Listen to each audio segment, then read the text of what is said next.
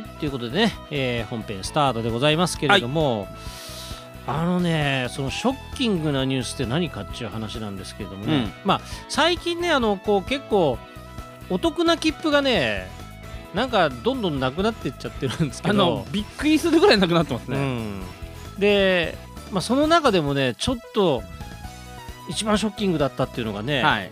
えーフルムーンパスですよ。はい。フルムーン夫婦グリーンパスがねこれがねなんかまあ極端なこと言うと宣言なく廃止になったっていう感じ。なんかあの 販売しませんって形ですね、えあのもともとなんかあの10月から半年ぐらいえそうですね。ねあのー売ってる切符だったんですけどだから今年も発売があるのかなと思ったら9月ぐらいになってあら発売ねえぞって話になって。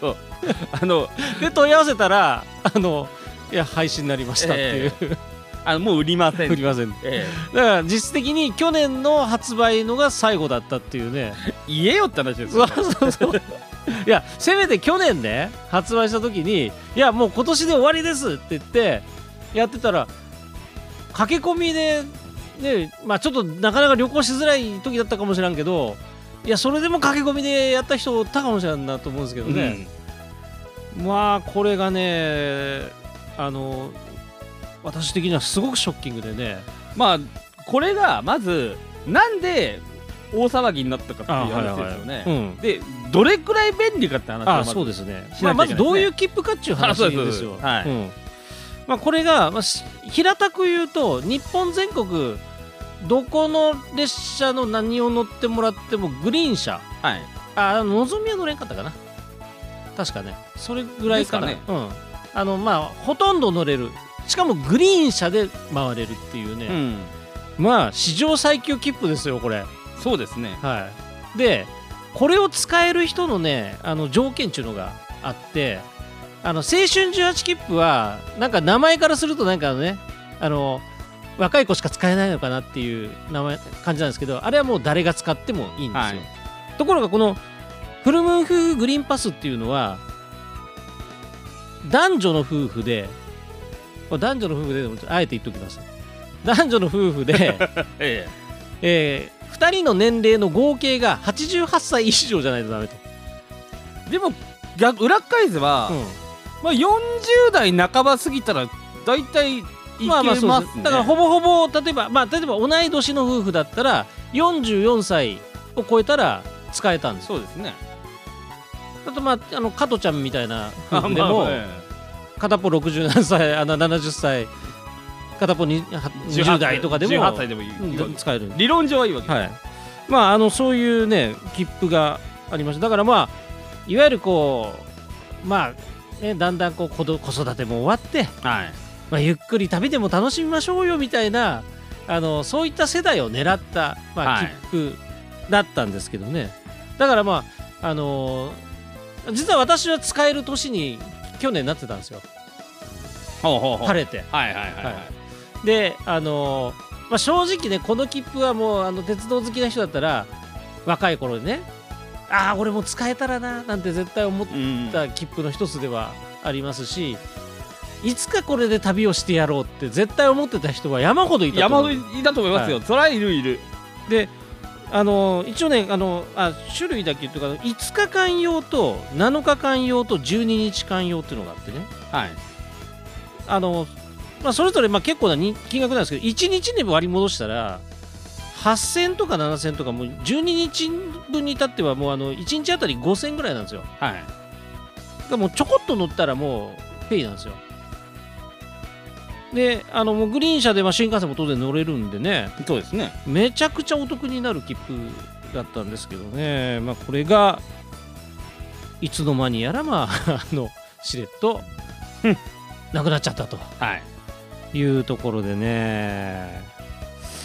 これはもう本当にまあいろんなね数数ある切符昔からねこういろんな最強切符があったんですよ、まあ、昔で言ったらあの周遊券とかね。ああみ周遊券ミニ周遊券。あれもねめちゃめちゃええ。最強だったですよ、あれ。結構経路がね自由にだったりね。あの、まあ、し指定はされてるんだけど、はい。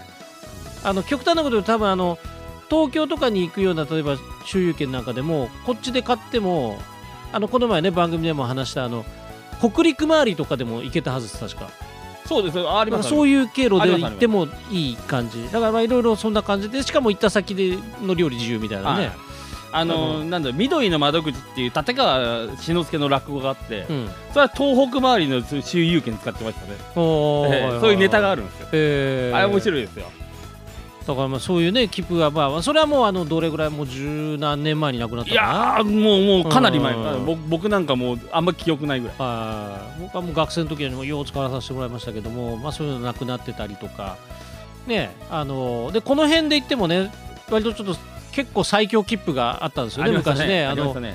えー山陰満喫切符っていうね。満喫パスかな？あ満喫パス、はい。あれもねあの、えー、と2日間、はい。えー山陰のこの館内の、えー特急自由席も含め、はい。えー乗り降り自由だったんですよね。ほ。ほぼ全線。はい、でそれがなんと値段が4000円？4070円。ねああまあそうね4070円ね。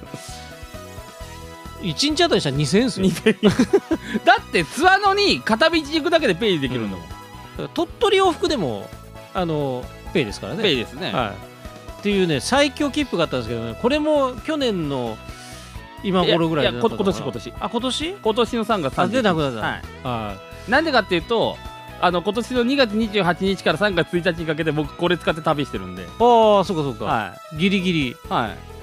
あのこれ使って山陰のし私鉄三石含めて全部乗り潰すっていう旅を2日間で、ええ時刻表見たらできちゃった。でで時刻時刻表見てやれるんだったら、うん。お前実際乗ってみるしかないなって、はいはいはい。いつかやろうと思ったらパスがなくなるっちゅうからじゃあ今のうちやるやるしかないって言って、ええ。ああねそんな感じでねこう続々とね いろんなそういう切符がなくなってってね、え。あのー寂しさがね。でしかもなんかあの今の時期だとねあのこう結構今年なんかもあの鉄道の日記念みたいな感じで、えはいはいはい。あの割とちょっと短期間だけ発売されるようなね切符が両代系があったりするんですけど、西日本さんなんかないんですよね。ないですね、は特段なんか150周年、うん、気にななされてないよ、ええ。去年はね去年だけ？どどこでも切符だったっけ？あありましたね。あれもエヴァちゃんねええ。えらいアホみたいな旅ししてましたね。あの全部日帰りっていうね。あのーえっと一番東はどこだったっけ？えっ、と上越妙高。いや日帰り。新幹線で。そう。日帰りできるかだったらできたんだもん北陸新幹線そこまでは西日本そうそうそうそう。JR 西日本の管内なんで行けちゃうっていう、はで、まあ、当然ねあの西の端はまあ下関までねいそうですね。含めて。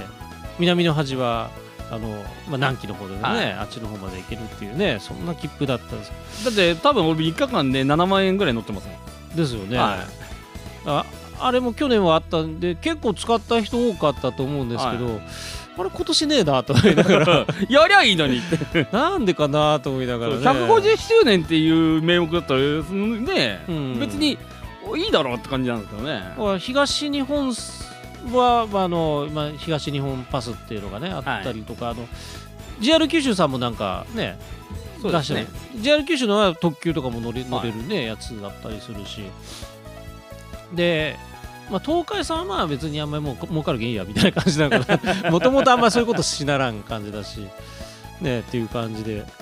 なんかちょっと寂しくもあるんですけれども。あのまあ、結局あの乗り放題系の切符ってねなんか僕らその鉄からするとはい。あのこうなんか腕の見せ所みたいなところもあって、ね。いかに得してやるかみたいなね。なんかそういうのがねちょっとなくなっちゃうのが寂しいなと思いながらねですけどもまあちょっと僕はもう個人的にあのこうフル分パスなくなったのはもうちょっと半分ちょっとなんか人生の将来の目的が一個なくなったみたいな。あそこまで行きますかだってやっぱり旅してみたかったじゃないですかだってグリーン車で、まあね、何の気兼ねもなく乗れるわけだから、1週間とかだってねそんなしかもグリーン車とかだったらねなんかつあの嫁連れてってもねはい。許してもらえそうじゃないですかグリーン車だったら。ひたすらだって一番高い席ですね。ねだってねあの青春ジャッジ切符で鈍行で行くでなんて言ったら誰が行くかって話になるんだけど。いや私は行くけど。まあねそんな感じでねございまして、はい。これご存知ない方もいらっしゃるかもしれないので、えーこの放送を聞いてショックを受けないようにね。ええ。もうであのこれから結婚しようと思った方もあの結婚する目標を失わないでください、え。って感じでね、はい。えー今日は、えーフルムーンパスがえはい。なくなっちゃったっていうねお話をお届けさせていただ残き念でございましたた。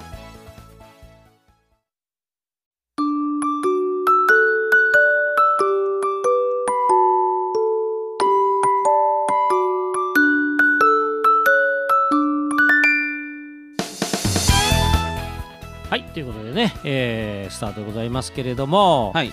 えーっとまあ番組冒頭でも言いましたけれども、えー10月の中頃ぐらいですかね、はい。えーエバト君あの奥出雲の方にそうですね。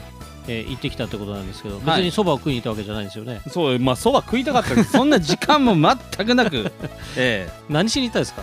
あの木月線のですね、はい。シンポジウムがありまして、おまあ、そちらにちょっとあのお邪魔しましたんですね。はいはい。で何のシンポジウムかっていうと、はい。あのえっと出雲坂根スイッチバックをなんとかしようプロジェクトっていうのがありましてなんとかしようプロジェクト。おっていうのがありまして、は要するに木月線を、まあ、あの特にスイッチバックのあの、うん今、えー輸送密度がほとんどないような、い。うん。あそこの区間一でも一番いい区間ですよね。うんあそこを、まあ、どうにかして残したいとはい。いうことで、まああのーまあ、そこでいろんな、あのークラウドファンディング使って、うんそのスイッチバックをうん。再現したジオラマとかを作るための、あのークラウドファンディングをしたんですよ。うん。でそのクラウドファンディングの中で、まあ、シンポジウムを開いて、うん。まあ、あのいろんな人を呼んで、はい。まあ、そのシンポジウムに、まあ、を見れるとほあのオンラインで見れたり会場直接見れるっていう権利が、まあ、あったとう。でその一環で今回シンポジウムがありましたって話そうなんですね。はいあ、じゃあそういうことがあったんで割と有名なライターさんとかも来たわけそうですねで来た方が、うんあの梅原淳さんうん。鉄道ジャーナリストはい。それから杉山純一さんはい。ですねうん。であとはですね鉄道系 YouTuber の鉄坊主さんうん。この人カナダ住んでんだけどわざわざ来たんだよへであとはあのー、ビンゴ落合のガイド。駅のガイドの長橋さんうん。であとはオロチループのあの道の駅ありますね、うんあそこの駅長の藤原さんうん。はい、この 5, 5人がでそれプラスあの司会がそのプロジェクトリーダーのはい。あの江上さん江上秀樹さんっていううんで江上さん何やったか何やってた人かっていうとうん。「あの徹子の旅」っていう漫画あったじゃないですかあ、はいはいはい。あれの編。集、へえ、そうなんですはいね。あれの編集者の方、はいはい。まああの要するにススピリッツですようん。あれのあそこの会社小学館うん小学館の編集者う元、ああ、そうなんですね。はい、そのイベントに行ってきました、はいはいはいははいであの僕ずっとい。うん。あのもう出雲坂根で出雲坂根でってずーっと聞いててうん。僕てっきり駅でやるもんだと思ってたんですよ はいはい。あの駅に一応なんか公民館みたいなのあるんで、まあ、あものすごいちっちゃいでしょ、でも。ええ いやあそこかなと思って、は行ったらだもぬけのから誰もいないしと思うん。って、よく見たらその上にあるうん。あのなんだっけ鉄のあの美術館？うん。っていうのがあって鉄の彫刻美術館だ。あれ、あの、オロチループのとこじゃないあオロチループのとこ。はいはいはい。あそこでやるっていうかあ、らそうなんだ。もう急いで車バーンってもうオロチループぐるーっと回っていって、はいはいはいギリギリ。へえ。え1時開始だけど到着がですね1時1分っていう ええでそしたらねうん。すごいですね。全国から集まるんですよ。うん。で、何人ぐらい来てたんですか？えーとね何人だろう？560人は来てましたよお客さん。ん。でそのお客さんの560人もうん。じゃあこの辺の人たちだだけかっていうと全くそんなことなくてむしろ、あの地元少数、うん。もう全国から四国だの、名古屋だ、うん。名古屋多かったですね。名古屋あとどこだ？にえ？韮崎うん。あの山梨県うん。あとはな、えー、と茨城県とか、うん。あめっちゃくちゃ遠いとこからすっげえ人が集まっててはいはいはい。ええー、と思ってすごいなってで皆さんまあもちろんあの登壇者の人たちいろいろ喋るんですけど、うんまあそこで質疑応答ってあるじゃないですか、うんまあ皆さん喋る喋るうん。素晴らしい、もう結構熱い思いみんな語ってましたねはいはいはい。まあね、今ね、あのーあのーまあこれはどれぐらい前か半半年ぐらい前になるか。はい。あのーオロチ号がねまああのーもう来年で終わっちゃうう、ね、まあもう1年ぐらい前から言ってましたね。ね、はい。あのお話をねさせてもらったんですけど今駆け込みでねすんごいあのたくさん来てはいるんですけども、はい。まあ当然まあなくなるわけですよ。はい。でそうなるとまああのそれでなくてもやっぱり人がね乗ってない区間なんでまあそもそもどうなるのかっていうね,、まあね。線路としてどうなるのかっていううん。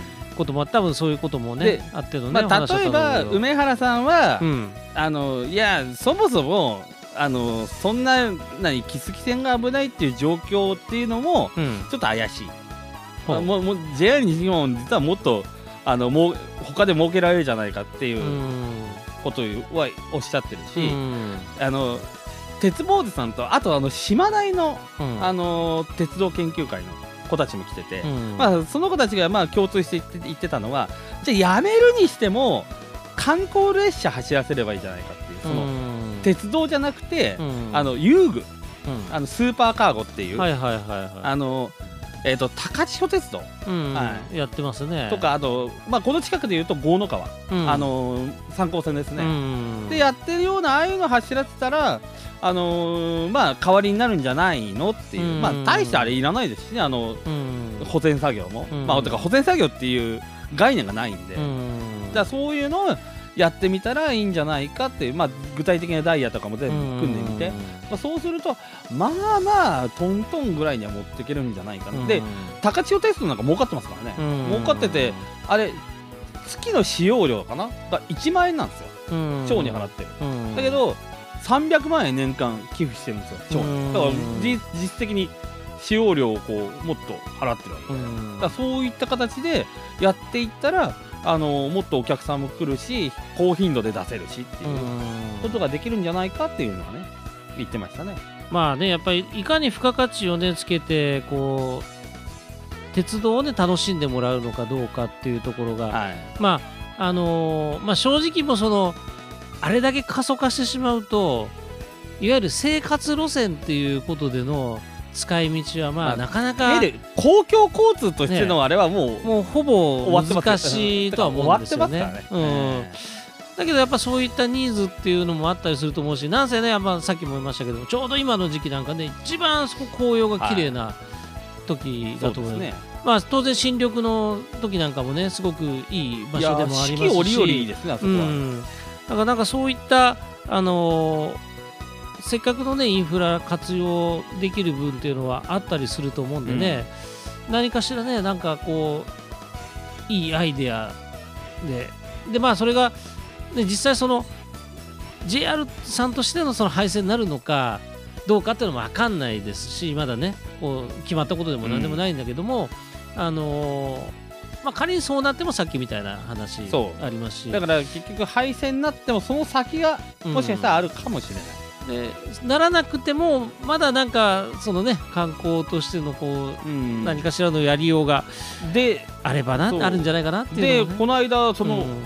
シンポジウムの前の日に、うん。あのなんかオロオロチの新しいオロチというかそのキア120のラ,、うん。ラッピング車両をあのこういう案が出てますって発表したんですよね、うんあれ見てうーんと思いましたね、うん。あの多分みんなが求めてるのはラッピングじゃないと思うんですよ、うん。中だと思うんですよね、うん。例えば見やすく、まあ、窓の形をちょっと変えてみるとか見やすくね、うん。外を。だからそういうことであって別に誰もこうラッピングでお客さん来るととても思えないんですよね。